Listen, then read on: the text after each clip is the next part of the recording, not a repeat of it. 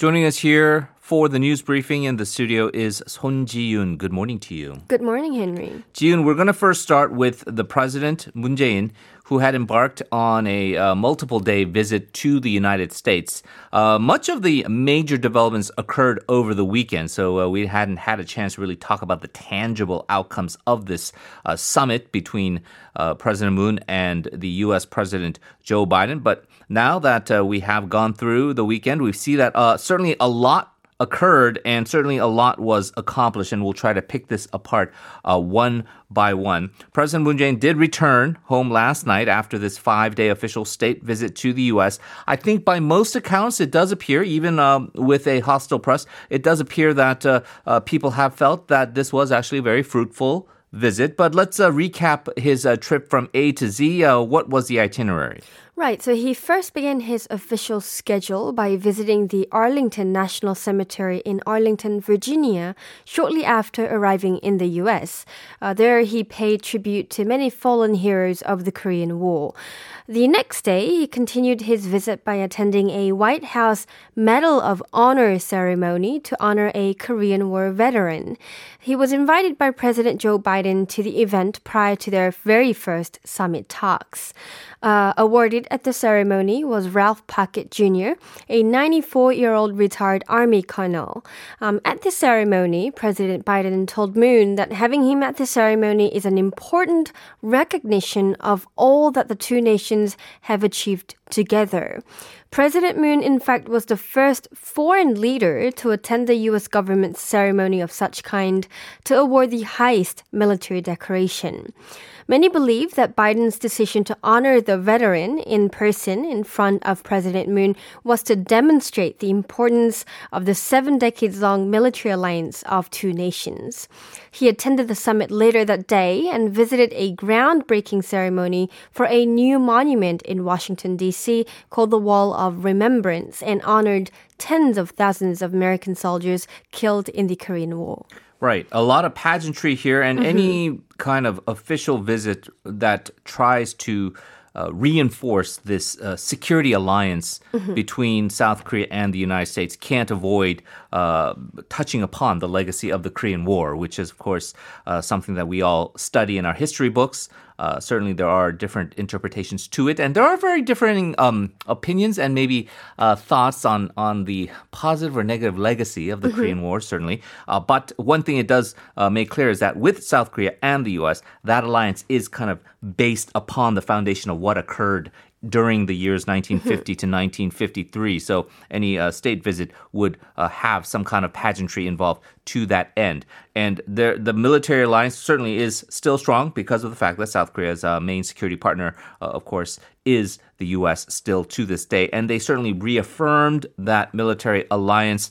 Um, this was really kind of one of the major headlines to have come out of this visit. But talk more about this decision to uh, end the uh, restrictions on missile guidelines. Sure. Another monumental achievement of the latest summit. Korea and the U.S. agreed to end their 42 year old bilateral missile guidelines as it is in their mutual interest. Right after the summit, President Moon said he's pleased to announce the termination of the missile guidelines, which he described as a symbolic and substantive measure demonstrating the robustness of the alliance. The guidelines, first signed in 1979 under the former Park Chung-hee administration, have put limits on Korea's missile development and space programs as well. And under the guidelines, Korea's ballistic missile range was capped to a maximum 800 kilometers after several rounds of revisions. The termination of these bilateral guidelines means Korea has retrieved its missile sovereignty. Korea will now be able to beef up its own defense capabilities and speed up the development and upgrading of its own ballistic missiles, including submarine launched ballistic missiles. This is also a good news to the country's space industry as well. This is also is in the interest of the US as well since it will be able to build a stronger missile deterrence effect against China and North Korea. So, practically speaking, it does help certainly with uh, Korea's emergence in uh, the space industry Mm-hmm. to be able to have uh, their own homegrown rocket technology that can blast Yes. off into space. But to do so, you needed to uh, get over this uh, limit of 800 kilometers. If you think about 800 kilometers, it's barely getting into the territory of, let's say, uh, a country like North Korea, even though we Mm-hmm. border that uh, country uh, to the south. Uh, one of the um, symbolic uh, results of this, though, is this constant talk about, well, how is China and North Korea going to affect this? Because if you talk about increasing the range, um, who is going to be sort of the potential targets to any enhanced missile capability by South Korea?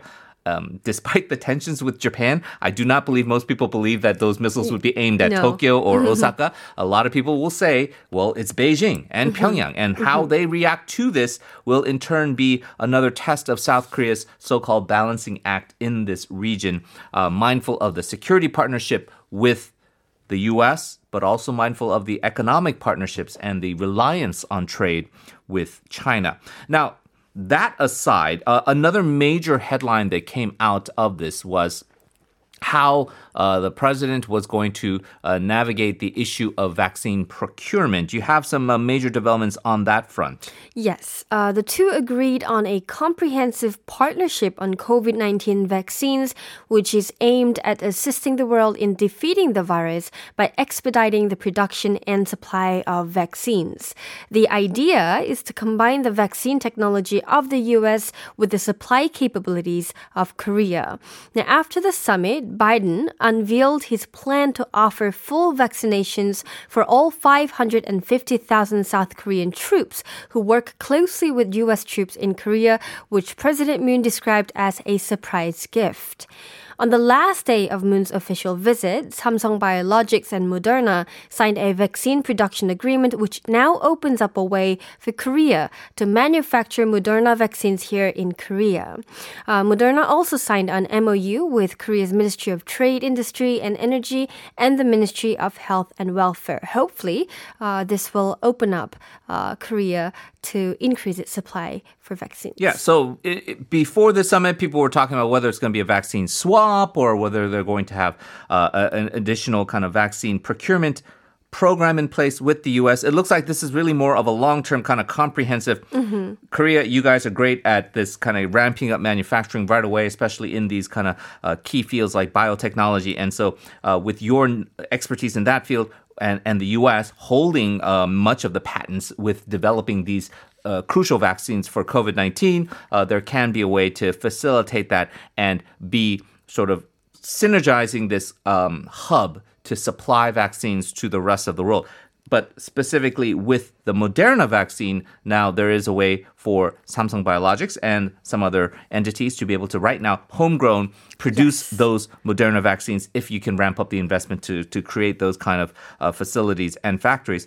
But on top of that, the bonus was, and this is no strings attached, except for maybe the symbolic aspect of, yay, uh, we're still your uh, key security partner, and that symbolizes that, is a gift of 550,000 vaccines to all the uh, currently active duty serving troops in the country, meaning that these are people who are in their 20s for the most part, maybe up to the 30s, and in the regular vaccine schedule, they probably would not be receiving Right. these vaccines until uh, a little bit later on, but they'll get those immediately. And so, um, some uh, progress made on that front, all um, all of this also coincided with a group of business leaders who accompanied the president during this uh, U.S. visit. Uh, there was some strides on the corporate front as well.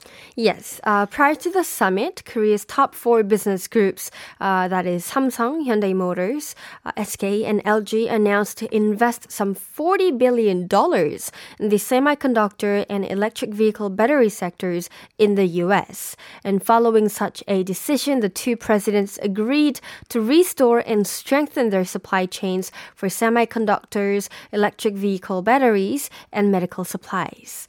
The two countries' decision to strengthen their cooperation in key industries as well as in vaccine supply was hailed by many business organizations here in Korea. For example, the Federation of Korean Industries issued a statement and said it views the agreement between the two countries to cooperate on semiconductor semiconductor investment, advanced technology, and distribution channels as a very valuable achievement. It added that it's pleased to see how the ROK US alliance is expanding from a security alliance to one that encompasses an economic one. The Korea Enterprises Federation and the Korea International Trade Association also released similar statements and said the two state heads' decision to restore supply chains of chips, batteries, key materials, and drugs is a very meaningful and fruitful result.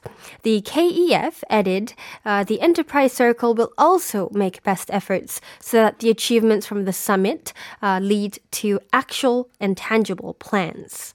They all hoped the two countries' decision to strengthen their cooperation would provide a momentum for the country to overcome the difficulties amid the pandemic, and they promised to make best efforts to do their own part. Right. So South Korea is um, an export oriented economy, meaning that uh, we rely uh, much of our economic growth on the continued growth of exports, uh, sending mm-hmm. goods and services overseas. But what are our key um, advantages in that field? What um, industries are Korea particularly uh, competitive? It, it, it, they're not competitive in sending out bananas or you know no. uh, sending out um, uh, car toys. They're competitive in things like semiconductors, as you mentioned, batteries, mm-hmm. as well as some of these other things uh, like uh, key medical equipment. And it just so happens that we are in the midst of a um, historical global crisis where those key components have been found it to be mm-hmm. in such short supply that the world is so hungry and the demand has been at an all time high. That to address that, uh, there are some partnerships in place. Um, hopefully, as we see in the long run, a win win situation for all involved, including, as you said, this close ROK US alliance uh, facilitating all of that uh, corporate partnership. So, everything uh, that you've painted so far seems to be um, where you can maybe objectively say, pretty good job mm-hmm. overall with this trip. Now, uh, we've been hearing that the, um, the media coverage has also been somewhat positive towards this trip overall. Um, that can't be um, a good thing for no. the opposition party. So you got to wonder what is the opposition party saying? How are they rebutting um, the productivity of this trip to, I guess, exploit it better for their own uh, political aims? Right. So they're of course downplaying the achievements of the latest summit, and PPP spokesperson An Byung-gil said it's too early to celebrate, and said the president should be able to present a concrete plan on vaccine cooperation to the people very soon. He also said said, such achievements are minor compared to the $40 billion investment Korean companies are making at the expense of losing jobs that could have rather been created here in Korea. The Parliamentary Special Committee on Foreign Affairs and National Security, chaired by PPP Representative Park Jin, issued a statement that a single summit and a joint statement isn't enough to normalize the ROK US alliance that's been unstable for the past four years. He also said we would have to see how President Moon responds to possible opposition or retaliation from China against the decision to abolish the missile guidelines. Former PPP lawmaker and now a presidential election candidate Yu Seung-min pointed out that the president failed to produce a denuclearization strategy in the summit. So overall, it's all right, it's probably good, mm-hmm. but uh, we don't know the specifics here, so we can't really give a uh, a positive assessment of it yet. And uh, probably no um, positive assessment was uh, to be expected coming from the opposition side. But you can have, in good faith, I think, interpretations that this was a positive mm-hmm. um, achievement that occurred during the summit or this was something negative and this was bad. We're going to actually talk about that in much more detail during our radio salon segment at the end of the show. Uh, our panelists will be joining, and I've been able to look at the notes, and it does look like there are some real um, differing opinions here um, as to how uh, we perceive the success of this recent summit by President Moon Jae-in. So we'll uh, put a, a, little bit of a bow on it for now and talk about it later in part four. Stay tuned for that. Let's move on to other news. The uh, land speculation scandal involving a number of LH or Land and Housing Corporation employees.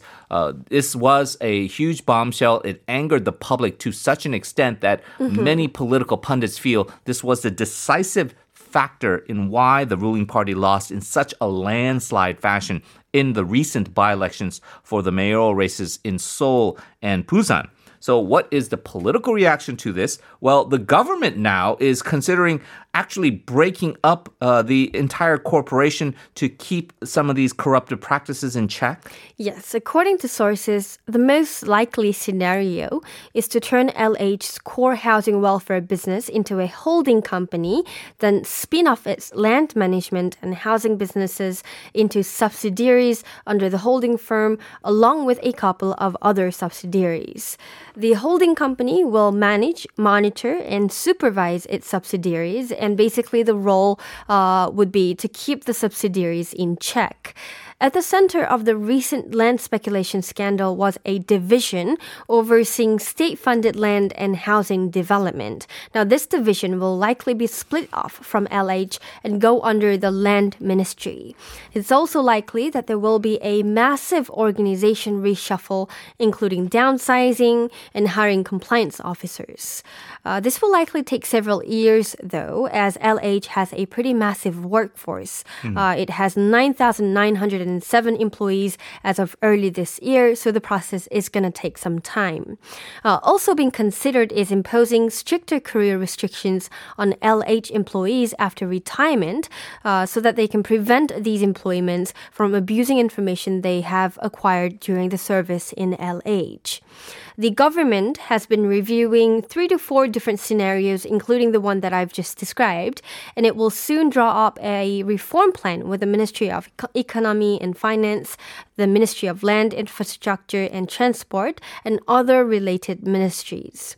Once the plan is ready, the government and the ministries will discuss the plan with the ruling party, and if there are no huge disagreements, we will then be able to see a final reform plan by the end of this week. So this, it's possible that this is the correct policy uh, to address the problem, mm-hmm. and maybe this is the perfect solution to uh, preventing that uh, LH scandal from occurring again. But it does play into the stereotype of whenever there's a big uh, crisis or scandal that the government's initial reaction is to just do away with the right. entire department. Like during the Sewol ferry, let's just get rid of the Coast Guard. And mm-hmm. so there is this idea again maybe it's the perfect solution but it does feel like it's kind of running a, a little bit of a, a predictive mm-hmm. sort of nature of how to take care of the problem let's just let's just destroy the whole thing throw the baby out with the bathwater right. uh, cliche okay let's turn to our next story here uh, we remember may 18th uh, we had a uh, pretty sizable uh, special coverage on it on our program 41 years ago of course uh, this is when we had the democratic uprising in Gwangju, uh, a, a military crackdown where innocent people lost their lives. We're seeing that play out again today in the country of Myanmar, uh, perhaps an even bloodier mm-hmm. struggle for democracy. And the people of Gwangju continue to show solidarity with the people of Myanmar. Yes, uh, civic organizations in Gwangju convened what's called the May Movement for Myanmar in the May 18th Demo- Democracy Square in Gwangju yesterday to show that they're joining forces with the people of Myanmar. At the event, local civic organizations and Myanmar nationals in Korea performed traditional Myanmar ceremonies by pounding on pans and pots to signify the act of driving out the military junta from the country. Uh, Myanmar nationals in Korea pleaded for support for their fight for democracy. For instance, Ding Tiang, co-chair of a local committee here in Korea that calls for the overthrow of the military junta in Myanmar, said only when the international society acknowledges the National Unity Government of Myanmar, a provisional resistance government, as the official government, Myanmar can get close to democratizing its country. And so this person pleaded the Korean National Assembly to make the acknowledgement. Uh, the civic groups announced a joint statement pledging to make efforts to uh, efforts for the acknowledgement, um, and they pledged to make humanitarian aids, uh, to share knowledges, and more for the successful democratization of Myanmar. Right, and it is good to see that cooperation. We move from a, a man made uh, military disaster in Myanmar to a more natural disaster. A volcanic eruption, a huge one, occurred in the Democratic Republic of Congo over the weekend, um, leaving behind a lot of wreckage. How are things over there? Uh, not good. The destructive eruption came from Mount Nyiragongo, one of the world's most active and dangerous volcanoes, though it was the first eruption in nearly two decades. The lava from the eruption covered hundreds of houses in eastern Congo and halted just before the outskirts of the city of Goma, where more than 2 million people have settled. It's not clear as to how many people have died or how widespread the material damage damage is yet, but according to Rwanda's Emergency Management Ministry on Sunday local time, around 8,000 people have crossed into Rwanda from Democratic Republic of Congo to seek refuge after the volcano eruption. Uh, authorities in Rwanda announced that they will have schools and religious facilities ready to accommodate the refugees the government of the Democratic Republic of the Congo held an emergency meeting and issued an evacuation order.